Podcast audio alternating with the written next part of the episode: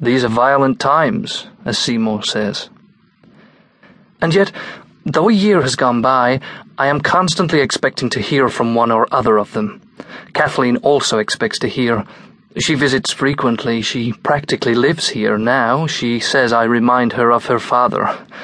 I am not entirely flattered by this, though she thinks of her father as a saint.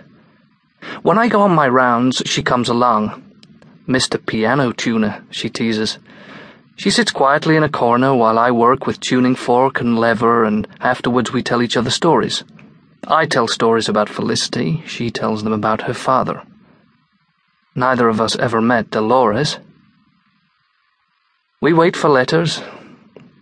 We wait for a telephone call.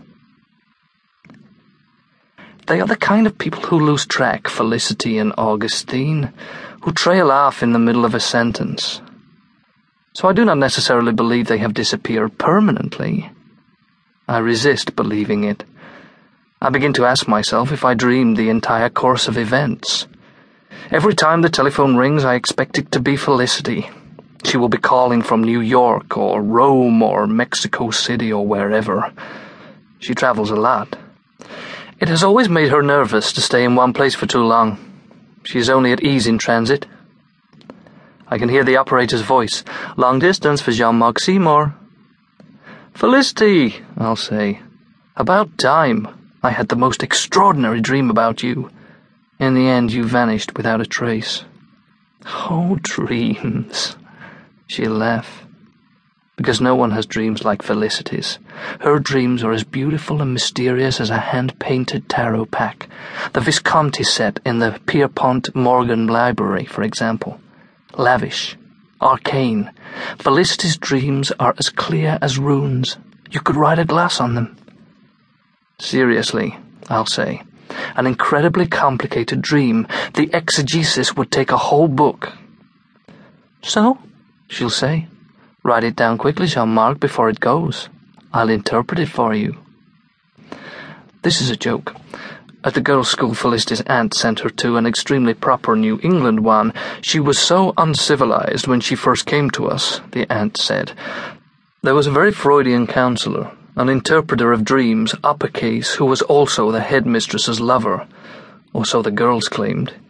He spoke of the repercussions of Felicity's vagabond life, and made her hand in a daily dream on quarter with one and a half inch margins and all official style sheet niceties observed. Before breakfast, he used to insist, while it's fresh in your mind, write it down quickly before it goes. What a twit, I said. A dream sniffer, she shrugged. They're a prurient bunch. To make things interesting for him, she invented a dream in which she slept with a young nobleman in a Rembrandt painting. The headmistress's lover told Felicity that, though her feelings for him were understandable, she had a slight problem with reality. Her view of life was out of focus, he said. He spoke to the headmistress. The headmistress had a talk with Felicity in the chapel. She prescribed corrective measures and assigned an essay on St. Agatha who had her breasts shorn off with pruning shears rather than lose her virginity. The topic gave Felicity an abiding interest in the iconography of medieval painting, and perhaps it was this very penance that led to her distinguished career as an art historian and curator of a private gallery, which in turn led, in a way, to her disappearance. The moral of this, Felicity would say, is that even the dreams you dream up are dangerous and should never be written down without due regard for the consequences. Nevertheless, I am going to write it all down before it goes, for Felicity's delectation when she reappears. And partly, of course, for Kathleen, who needs to invent her missing father. But mostly, I confess it, for myself to try to make sense of what happened. Not that this is going to be easy, since I have so little to go on. A few encounters, a handful of phone calls, a jumble of out of sequence information, and of course my lifetime knowledge of Felicity. Felicity used to say, correction, Felicity says, there are only three possible defenses. The first is not caring, the, and the others are irony and art.